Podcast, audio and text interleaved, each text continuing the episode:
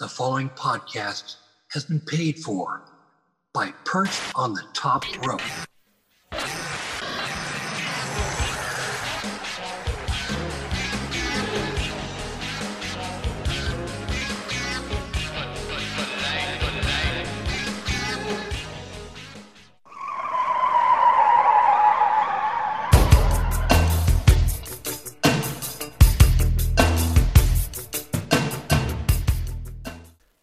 Like to send our thoughts and condolences to the friends and family of Scott Hall. We will now play a 10 bell salute in honor of Scott Hall's career.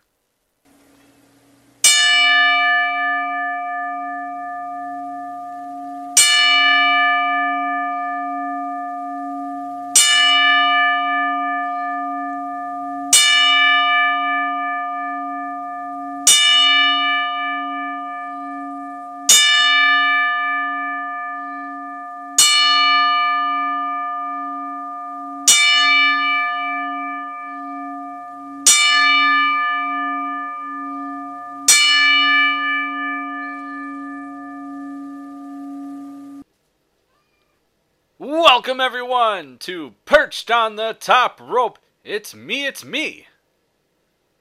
I am the LWE. I am your host Lee Walker, and this is the AEW Dynamite discussion. As you know, we've been doing the WWE Raw caps on Monday after Raw. Every Wednesday night, we will be doing the AEW Dynamite discussion. I will often be alone, fans, and that's okay.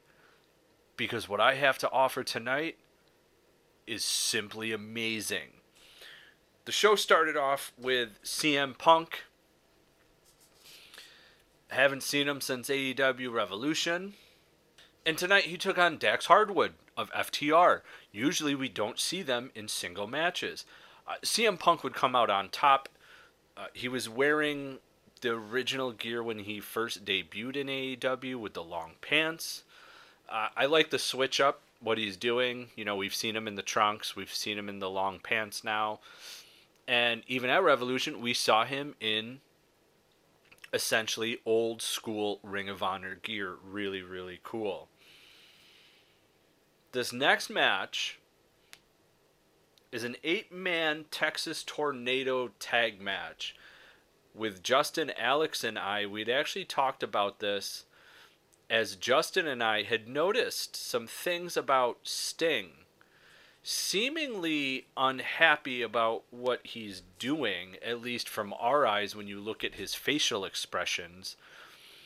The last couple of weeks, having to work with Jeff Hardy in some sort of capacity during this match, this match was all over the place, by the way. Um, it was a great match. It was Jeff Hardy and Matt Hardy, the Hardy Boys, with Darby Allin and Sting taking on Private Party, Butcher and the Blade, who are associated with Andrade. This is the same group that kicked Matt Hardy out. This is the same group that when they attacked, we saw Jeff Hardy come out. We saw Sting and Darby come out. But Justin and I had noticed that Sting has had like a specific look on his face. It just made him seem like unhappy with what he was doing. I don't know if it was unhappy or if it's because he's working with Hardy after the TNA incident that had occurred. Or if we're just reading into it way too damn much, which is honestly probably that. But this match, I noticed some things again where Sting and Jeff Hardy for the most of this match were not around each other at all. That was until towards the end of the match, being a Texas tornado match, they were all over the place. Darby and Jeff were walking up the alleyway with the fans and made their way to a couple of tables, you know, merchandise tables and stuff like that. Sting comes up out of nowhere. now at the merchandise table, it's like a three on two situation. You have Darby, Jeff Hardy, and Sting beating up on Butcher and the Blade. They set a ladder up, but also this leaves Matt Hardy with Private Party on his own. And from the entrance ramp, they all three of them went through a table. It was a great spot. So Jeff is finds a ladder, and it's a big ladder. And he climbs it, climbs it. I don't know if you guys watched, but where they were, there was a bunch of like big, big windows in this arena for for the level that they were at. Jeff just doesn't climb the top of the ladder. Now this is like one of those ladders where oh god, it had to have been WrestleMania where it was just one of those super super tall ladders. And it was one like the one of the Money in the Bank matches. Jeff Hardy climbs to the top and jumps off it onto onto Edge. It was like a high high ladder. No surprise here. Jeff Hardy being Jeff Hardy just can't do a swanton bomb off of the top of the ladder. No, he goes one step above. These windows had like window sills that were that were out that you could walk on. Jeff Hardy being Jeff Hardy, the insane man that he is, took it a step further, went to the windowsill, which was probably another couple feet higher than what he already was, and he was probably already 20 feet, somewhere around 15, 20 feet in the air. Butcher and the Blade are each on a table. Sting is looking up while Jeff is climbing. Darby's looking up while Jeff is climbing. They're seemingly holding those two, the Butcher and the Blade, on the tables. He gets on that windowsill. Swanton bomb. Hits them both. Great spot. After Sting starts coming down to the ring to help Matt. So now it's Matt, Hardy, Sting, and Private Party in the ring. There was a spot, and I'm sure we're going to see it on Botchamania, Sting catches one of the guys from Private Party like mid-air, and he's going to do his Scorpion Death Drop, and Matt Hardy's going to do his Twist of Fate simultaneously. Something happens where Sting's guy's on the ground, and Sting keeps trying to get up, but he can't get up, and he keeps like falling to a knee. It took him three tries, and then I think on the fourth try, he finally stands all the way up and he hits the Scorpion Death Drop while Matt Hardy hits the Twist of Fate at the same time. They both get the pin one, two, three. The Hardys, Sting and Darby Allin win the match. After again, they kind of have a little stare down, not as bad as we've seen previously, but it was there. After the match, FTR cut a promo backstage with Tony Schiavone. They seem to be turning face, FTR, even though we just saw Dax take on CM Punk. Uh, it was a very face like kind of promo. Uh, as we've seen the Gunn Club having some issues, and FTR, and as they put it, the Ass Boys, will go head to head next week on Dynamite. Our next match is Jon Moxley and Bryan Danielson taking on the Varsity Blondes. Of course, Moxley and Danielson are under the tutelage of William Regal, which, if you listen to William Regal on commentary, phenomenal on commentary, by the way, Excalibur says something along the lines that they're under the tutelage of William Regal, and Regal on the mic says, you know, respects the fact that he liked that Excalibur on commentary referred to it as a tutelage because William Regal says, I'm not a mooch manager. He's teaching these guys stuff. He's he's he's working with them. He's just not out there to hog glory. He's there for them to get the glory. Uh, this was a great match. One of the things I noticed was Julia Hart was sitting on the steps facing the crowd. She had an eye patch on her eye. Uh, this all stems from last week when she took the mist from Malakai Black. Definitely acting different. Um, but she didn't play any effect in the match as a manager. She sat on the steps the entire match facing the crowd. After the match, William Regal walked to the ring. And as he was going up the entrance ramp, she was still sitting there. She didn't move. It was like she didn't even acknowledge that he was there. I mean, simultaneously, it seemed like he didn't acknowledge her either, but it's cool. So after Moxley gets the mic and he says, you know, the only person I ever cared about their opinion uh, was William Regal. And again, a William Regal chant breaks out. Of course, it's going to break out. It's William Regal. The man is incredible. Anyway, he says that William Regal is the only opinion that matters, and it's not for the fact that it was given to him, that he earned it. And I gotta agree. Definitely earned it. I'm very excited to see what's to happen more with William Regal, Bryan Danielson, and Jon Moxley. Because even on commentary, like guys like Tony Schiavone and Excalibur brought up like Wheeler Yuta wanting to join, and William Regal talked about it and said that the kid showed heart, blah blah blah. Seemingly, just he's not ready. Uh, later, we would see a promo with Yuta and the rest of the best friends there. Uh, and, and it seems that some people within were not happy with, with, with Wheeler. It is what it is. So, after that match comes one of my favorite things an MJF promo. Why is it one of my favorite things? It's easy. MJF is hands down one of the best on the microphones today. He's really, really good in the ring. He can do great storytelling. I've personally interviewed him. I think he's phenomenal. Sorry, AJ, but that's what I think. So he comes out, cuts a promo, and it's all on Wardlow. There's a bunch of security around the ring, and he's referring to Wardlow as a pig. Uh, prime examples I own you, pig. MJF then threatens Wardlow, threatens Wardlow's mother. Wardlow comes down to the ring. Again, a bunch of securities around the ring. Probably more for MJF's protection, let's be honest. But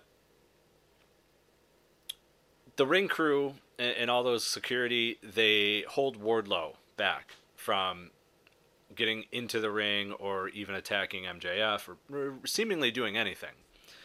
By the way, it took like 10 guys to do it. Uh, they all basically piled up on him. It was rather funny to watch. Anyway, MJF goes, You don't work for AEW, you work for me. They're holding you back like they would if any of these marks jumped the guardrail. I don't want you here. I'm going to pay you to sit home and everyone can forget you existed. MJF said that. It was really a great spot. At that point, the security let go of Wardlow. Uh, he doesn't do anything, he doesn't attack or anything like that. You can see he's mad, but nothing happens. Now, th- there's a big part of why I, I, I'm bringing that up but I want to get through the rest of the promo because MJF says that the pinnacle is still alive and better than ever. You know, we just saw Chris Jericho's inner circle break up, and now he's formed a new group already, which is great. To be honest, I don't know what's left for the pinnacle. I mean, that's just my personal opinion. Honestly, it seems like without Wardlow, you have Shawn Spears and MJF. That's the only two that were in the ring, really.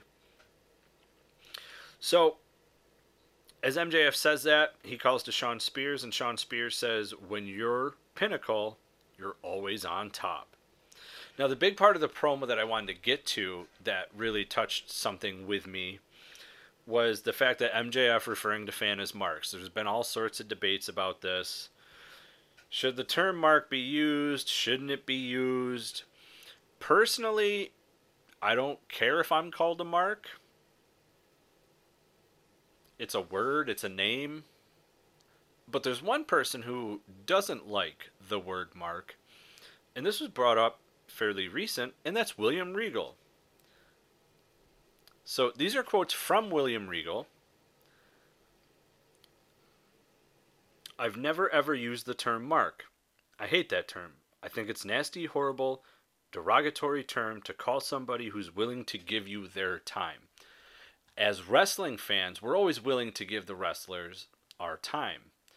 Now, fans use the term mark, wrestlers use the term mark. If you don't like the term, you don't like the term.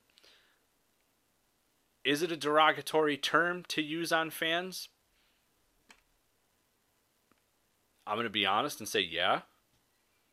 It's not known for anything good, let's be honest. It personally doesn't bother me. Again, I've been called a mark. It's, it is what it is, from my eyes. But when someone like a William Regal says, yeah, I don't like that term, it kind of makes you change your views a little bit because William Regal is a highly, highly, highly respected man in the professional wrestling industry. Yes, I said professional wrestling and not sports entertainment. That man is not a sports entertainer. That man is a professional wrestler. And that's a good reason to like William Regal.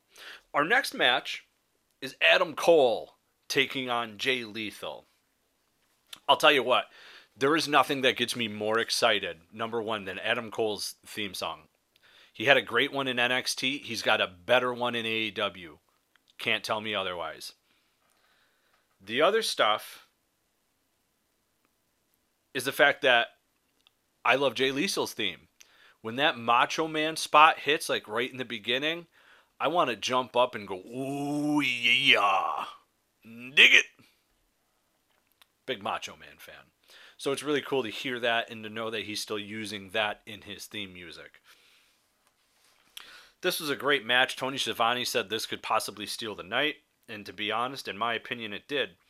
Excalibur brought up that Adam Cole, in the last five meetings between he and Lethal, Adam Cole is three and two. He has the upper hand on Lethal. There was an awesome spot where like Lethal hits this hip toss, but does a cartwheel, and as Adam Cole like rolls through the hip toss, like hits the ground and then sits up, he's met with a fantastic low drop kick, seemingly to the shoulder and chest. It was just a really cool spot. So as Lethal was doing well in the match, this brought out Red Dragons, Kyle O'Reilly, and Bobby Fish. You might remember them from NXT. You could also remember them from Ring of Honor. You probably, if you're a newer fan, remember them from NXT with Adam Cole as the Undisputed Era. I'll choose to remember them from Ring of Honor. So they come out, they interfere. Jay Lethal goes for the lethal injection. Cole hits him with a super kick in the back of the head, and it just looked like a great spot then again, I also don't want to take a super kick in the back of the head, so I don't want to know how that feels either, but it looked great. After, Cole hits the Panama Sunrise. If you don't know what that is, I'll just say this Petey Williams, Canadian Destroyer. That's all you need to know. I'll never call it Panama Sunrise. That's the only time I'll refer to it as such. It's a Canadian Destroyer. End of story. Jay Lethal kicked out. Lethal ends up going for a, a, a roll up pin, to which Red Dragon interferes again. Uh, Cole would hit a low blow, and it's not the first one of the night that we're going to see either. Hits him with a low blow, hits the boom, steals the win. Adam Cole, 4, Jay Lethal, 2 in the last six meetings between the two. After the match, Cole gets on the mic and he goes, Nobody deserves AEW championship more than me. He also brings up the fact that he's won the last two out of three matches between he and Hangman. This would cause Hangman to come out. He attacks Cole. Red Dragon would help, obviously. This leaves a three on one situation to which Jurassic Express comes out to help. We'd see Red Dragon and Adam Cole walk out of the ring.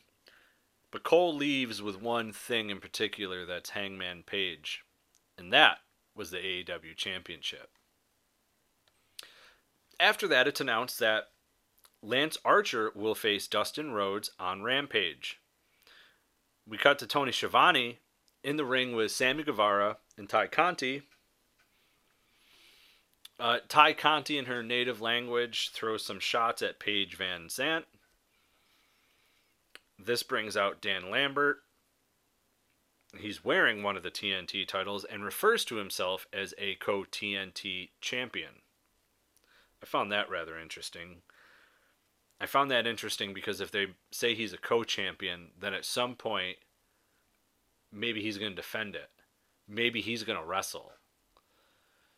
If anyone remembers anything like uh, LayCool being co WWE Women Champions when they like broke the title in half.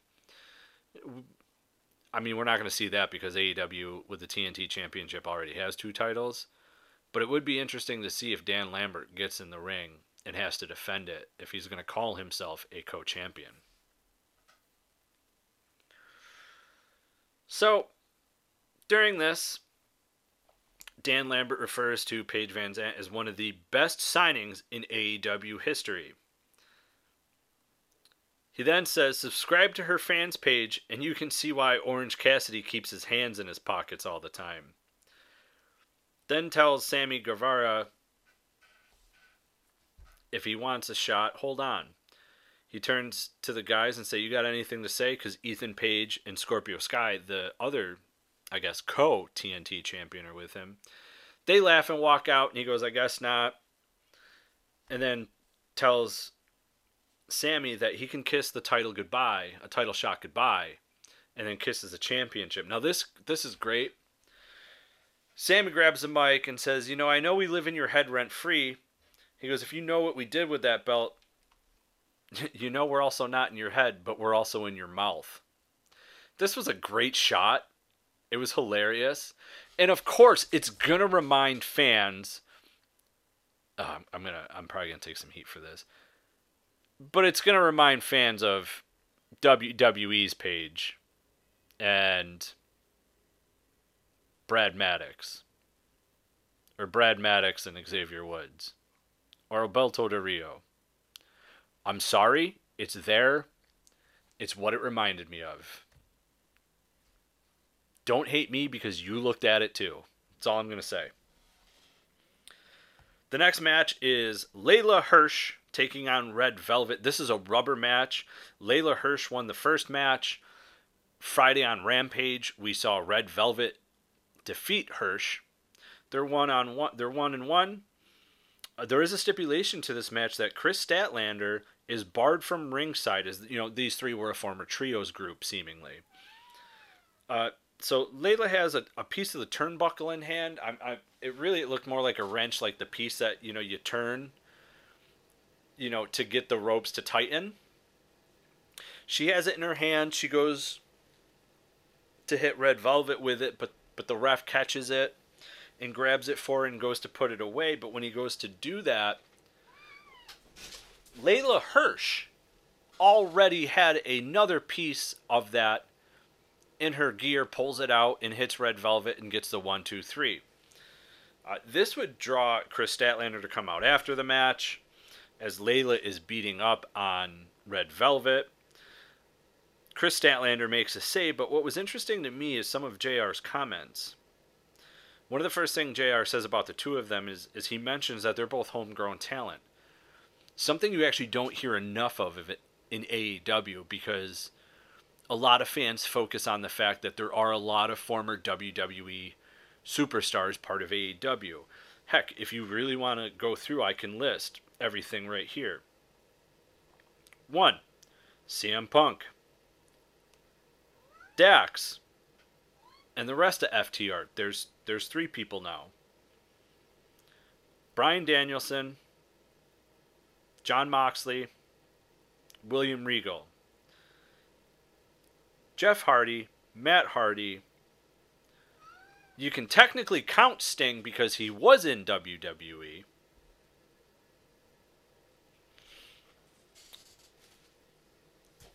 Adam Cole. I brought up Dustin Rhodes because he's going on Rampage. That right there alone, we're already at 10 former WWE superstars that we had seen on AEW Dynamite tonight. But I like this that JR brought that up again because we do not hear enough about homegrown talent with AEW. A lot of fans just get focused on the former WWE stuff. I've said it once before, I'll say it again. This stuff has been happening in wrestling since before I was born. It's nothing new, it's not a big deal. So, anyway, Statlander saves Red Velvet. The feud between Red Velvet, Kris Statlander, and Leyla Hirsch seemingly is not over from what we saw tonight. But after that, we cut to, again, Tony Schiavone, but this time he's with Jade Cargill. Uh, Jade's going to be having her 30th match coming up, and she's 29 and 0, and they're already talking about her celebrating her 30th victory. She's going on with Smart Mark Sterling. She wants green confetti. She wants green Lambos. She wants exotic dancers? I mean, first I'm going to wonder does she want male or female? If it's male, I'm probably not interested in watching per se.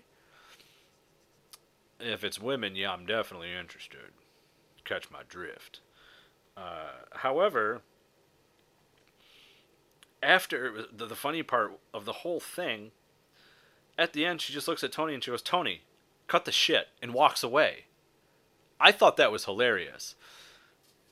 Now, a lot of fans have been very critical of Jade Cargill. She's green, she's this, she's that. Why do you think they picked the color green with her? Y'all want a color green? AEW is going to have fun with it, and they are. This is fun for them. This is fun for me too because I, I catch this stuff. I enjoy it. I th- I think the I think it was a great promo. She did great work. And then we come to another promo with Tony Schiavone this time he's at the entrance ramp and he calls out for Thunder Rosa. Rosa comes out, and seemingly within seconds we hear, Excuse me! But something I caught about this promo seemed off. And the only reason why I say it seemed off is because like she kind of put the mic down, but you could still hear, and I'm almost positive I heard Vickie Guerrero say they told me to come out. Tony Schiavone seemed kind of mad. It seemed like Vickie came out too early. Which, if that's the case, where were you, Vickie Guerrero, for the Eddie Guerrero Rey Mysterio match when you were missing your ladder spot cue? You were late. And we could hear Eddie Guerrero cursing you out. So, anyway, she's a little early, apparently. No big deal. Thunder Rosa goes to say something, and Vickie, right in her face, just goes, Excuse me! And then you see Thunder Rosa hit the ground as Nyla Rose attacks Thunder Rosa from behind Seemingly, we know who Thunder Rosa's first title defense is going to be against. It's going to be against Nyla Rose. This is something I'm okay with. I think Nyla Rose is a phenomenal talent. She does great work in the ring. Having Vickie is great help for the promos, as we saw with this. Now we reach the main event as it is Jericho and Garcia taking on the Dark Order. one of the things I caught on JR was like, you know, they might not like Jericho, but they love singing his song. And he's right. We do. We love Judas. Anyway, one of the guys from 2.0 gets on the mic, basically says, you know, you're lucky that Chris Jericho lets you sing that. You're lucky this, you're lucky that. He shouldn't let you do this. And I'm all like, I'm all about the Jericho Appreciation Society. I really dig it. Daniel Garcia is a bro from Buffalo, New York.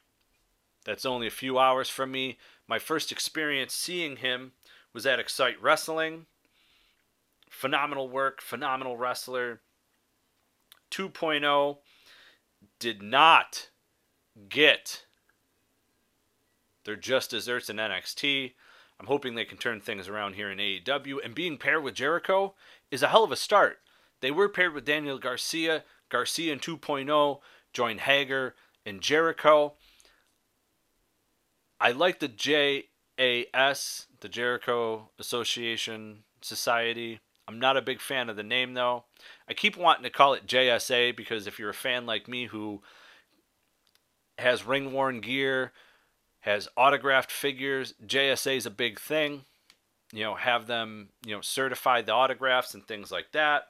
So I keep wanting to call it JSA, and to be honest, I probably already have on this show today, to which I apologize.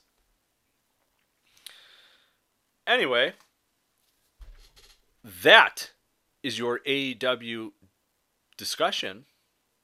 Ladies and gentlemen, you can find us anywhere and everywhere podcasts are found Apple Podcast, Spotify, Google, Amazon, Stitcher, Red Circle, Podbean, Podbay.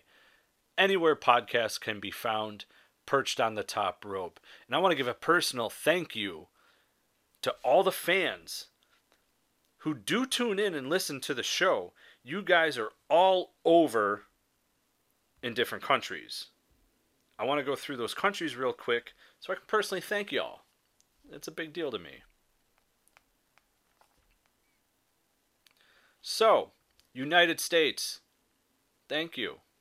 We're in the chartable top 250 in America, Ireland, Germany, Indonesia, Australia, the United Kingdom, and Canada. So we want to give a big shout out to you guys for thank you for getting us on the chartable top 250 wrestling podcast in your country. Now we're also in other countries too that have been listening in. We want to thank you India, Denmark, Paraguay, the Netherlands, Brazil, Puerto Rico, Kenya, and Hong Kong. Thank you so much for listening to the podcast, everybody we do our best to bring you the best content, the best interviews that we possibly can. And speaking of those interviews, you can watch them if you don't listen to the podcast on youtube.com slash perched on the top rope. Those interviews you hear with Gary Michael Cappetta, Brett Azar, the Mountie, anyone and anyone we've ever had, you can watch those on YouTube, youtube.com slash perched on the top rope. We're coming up on 10,000 likes on Facebook at facebook.com slash perched on the top rope. You can follow us on Instagram at perched on the top rope podcast. You can find us on Twitter, perched top rope. And you can find us on TikTok with Selena scenes of wrestling, but also you can watch Kevin Sullivan get humped by a dog. And speaking of Kevin Sullivan, you can watch the video of himself and J.J. Dillon on Judge Steve Harvey's show, youtube.com slash perched on the top rope. Fans remember, spoiler freeze, the way to be. And I know you guys have heard our show opener. This will be the last time that we use the show closer. We will be going back to our normal show closer. Rest in peace, Scott Hall. Razor Ramon, Diamond Stud, the bad guy.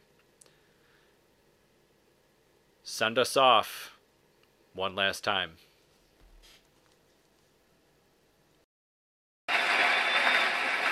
In my lifetime, I've learned